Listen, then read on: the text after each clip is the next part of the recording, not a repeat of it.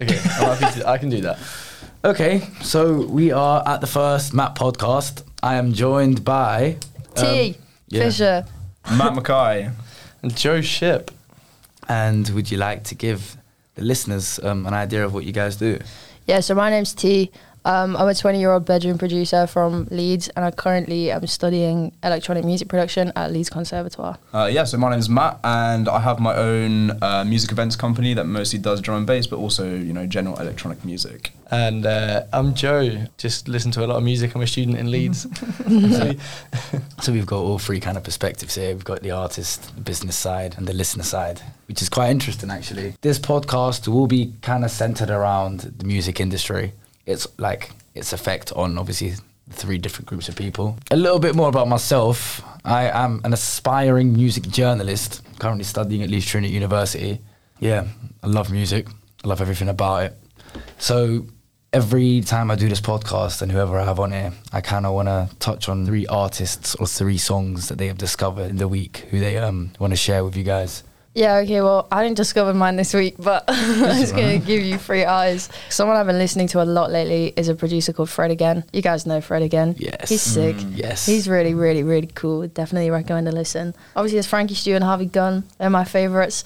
Uh, they're like a producer rapper duo from uh, Brighton.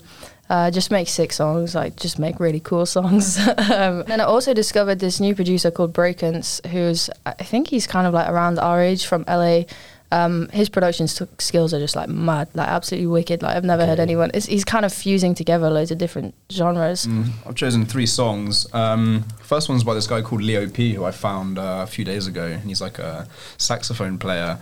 Um, and his songs are quite like housey. Um, and the second song is called Smoky Blues um, by uh, this group called the Dutty Moonshine Big Band. yeah, yeah. Crazy name. What a what a name!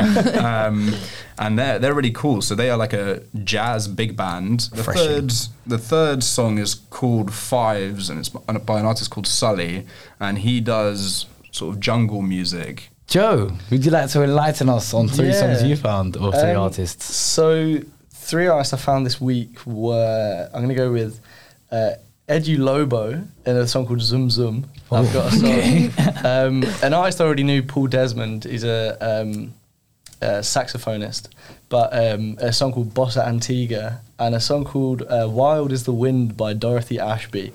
On to the next topic.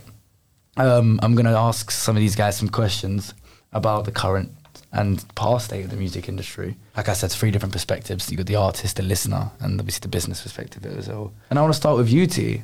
Um, I was actually given this statistic, and I was very, very intrigued by it because it the, the stat is that um, 20% of musicians are women. Am, I am, I, am I right with that? Yeah. And only 2% of that number are producers. Yeah, That is a wild statistic. Like, that shocked yeah, me. I was. it's very crazy, isn't it? It is crazy, and um, you can get that stat from um, the annual report from the USC. Um, Yeah. And that, blows my mind because Yeah. you'd think it'd be a lot more, um, A lot more diverse. a It's lot more diverse. Yeah. Yeah, I mean, we're coming out of it now, but it was for a very long time very much like a boys' club. Mm. It was like, you know, there are not a lot of women in music still, and the pay gap within the music industry still is like kind of atrocious. And, Okay. Um, I mean, for me at uni, there are three girls on my course, and like that's it. It's like pretty much just all boys. Um, and you see, sometimes it's quite intimidating. I mean, like Actually, I can only imagine. Yeah. yeah. I mean, I, yeah, I do find it quite intimidating. And a lot of the time, I find like um, you're kind of dismissed, not sub, not consciously, Okay. kind of subconsciously. People won't like really want your opinion as much, or like, I don't know. I feel like I mean, it's definitely like a lot better now. But that's definitely something I want to change and like bring awareness to. A lot of people don't know or realize, especially in the style of music I make, which is like hip hop, rap Yeah. people have fought for a very long time. Girls can't rap; their voice is too high. They're too whiny. You know, there's so many. There's so many stereotypes around it. Um, and uh, the only kind of representation of female rappers we have currently is like uh, Lil Simz and someone called Lex Amor. Um, they're both sick, but um, yeah, now I've taken that as like a I want to be that representation. And there are so many other up and coming like female rappers and female artists. Like Shout I- out to them. yeah, that are gonna bloom very soon. So we're kind of in the wake of a bit of a Yeah. shift in terms of that.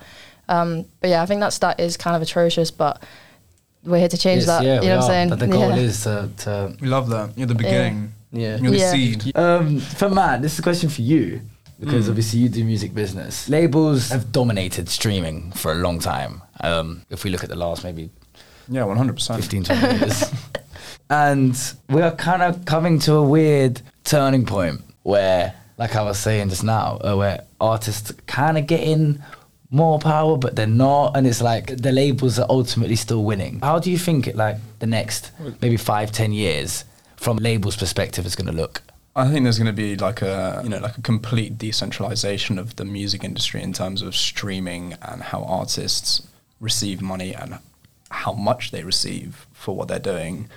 Way you know not even five years from now, the for example Parliament have already discussed. Okay, they haven't like put anything into legislation or anything like that, but they have actively spoken about the amount of money that artists get paid per play on Spotify or other streaming services. And okay, for example, SoundCloud is a little bit more, but you know when you're talking about zero point zero zero zero one penny for each play that you get, you know, it amounts to nothing. Like I remember I was reading there was some song really famous on Spotify got like a billion billion streams or something like that. And there's a few songs that have you know over a billion streams now, but because um, there's a famous artist signed to a major record label, you know they they they made like I think it was like a grand or like two grand, What of the how many streams? a billion. Oh wow! Because of the because Yeah. of the record deal that they had signed to, and once you sign on that it. dotted line, there's nothing you can do. Yeah. Um, but yeah, like um, major record labels are having to themselves adapt to the way that things are changing. And you have, for example, you know, like Bandcamp. Bandcamp is where artists are going like, well, hey, look, if you're if you're a true fan of mine, if you want like more of my content, you know, pay for it. Pay me five pounds a yeah, month, ten pounds a month, whatever it is, and I'll give you like an unreleased song uh, every couple of weeks, or you, you can do like meet and greets with me, or whatever it is. And like artists are having like finding ways around the problem to you know survive. But yeah, the, it's gonna hopefully it's gonna sort of crumble a little bit and and and massively change in the you know in the future. very near, very very near future. Just, Yeah. just as a, as a reference point, the article Matt was talking about is on the um, committees.parliament UK website, article named MPs call for a complete reset of music streaming to fairly reward performers and creators, which is something we should be um, very interested to see how it goes. Um, question for Joe, Yeah. as a, as a music listener. How has your experience changed in the last, what, 10, 15 years from kind of like everyone owning the music they listen to to now the age of the Spotify playlist? Yeah. Um, how, how, how's that changed to you?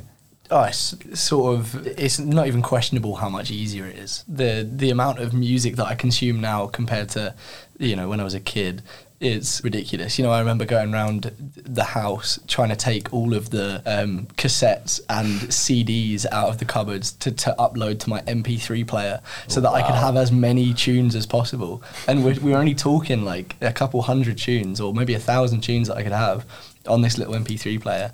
Um, but you know now the the age of Spotify, it, it's unfortunate because as a as a, a casual listener, I don't get the news almost of, of how little. Yeah, you get the- Spotify- you get the bene- benefits I, I get of the it. benefit and nothing Yeah. else. Exactly that. Yeah. So I, I don't I don't get to see that Spotify pay the musicians nothing, and that that you know that. SoundCloud have got the, the like you say all these issues with legality, and if you're signed to a record label and release something that uses a sample that's not cleared, then then they can get in hot water, and then that means you're in hot water, and all this kind of stuff. So, for me, it's it's the age of modern music is oh, it, it fantastic, but I think it also does have some very big negatives, especially with everything like you say being on the internet and um, sort of documented forever. If you make a, a, a tune when you're 16 that uses a sample that you're not cleared for or something, and 10 years down the line you make it, and then get like you say put in a lawsuit because Yeah. you've you've you've used copyrighted material, it can be a bit of a burden, but. Like, for, like say, for the listener, it's fantastic. Yeah. Uh, I, I pay sort of what what is the equivalent of pennies Ten pound a month for Exactly whatever that. you want. I- for I any pay- song. For any song. On- this is the thing. you know what I mean? But, it, but it's like, like you say, I pay, I pay like fifteen pounds a month, and that gives me ten people or whatever the the family plan is on Spotify, Mm. and and we can have unlimited music from pretty much every artist that's ever existed. Like like I say, I'm I'm currently listening to music that was made in like the 40s and 50s, and it's in crisp HD quality, Yeah. available to me in a second on my phone, and it's like Yeah. there pretty much isn't anything that compares to that in in the music world. Yeah. Thank you guys for joining Yeah. me. Yeah. Thank you for Um, having us. Pleasure. Yeah, anytime. Um, this, yeah. Thanks for listening to the map. You guys have a good day.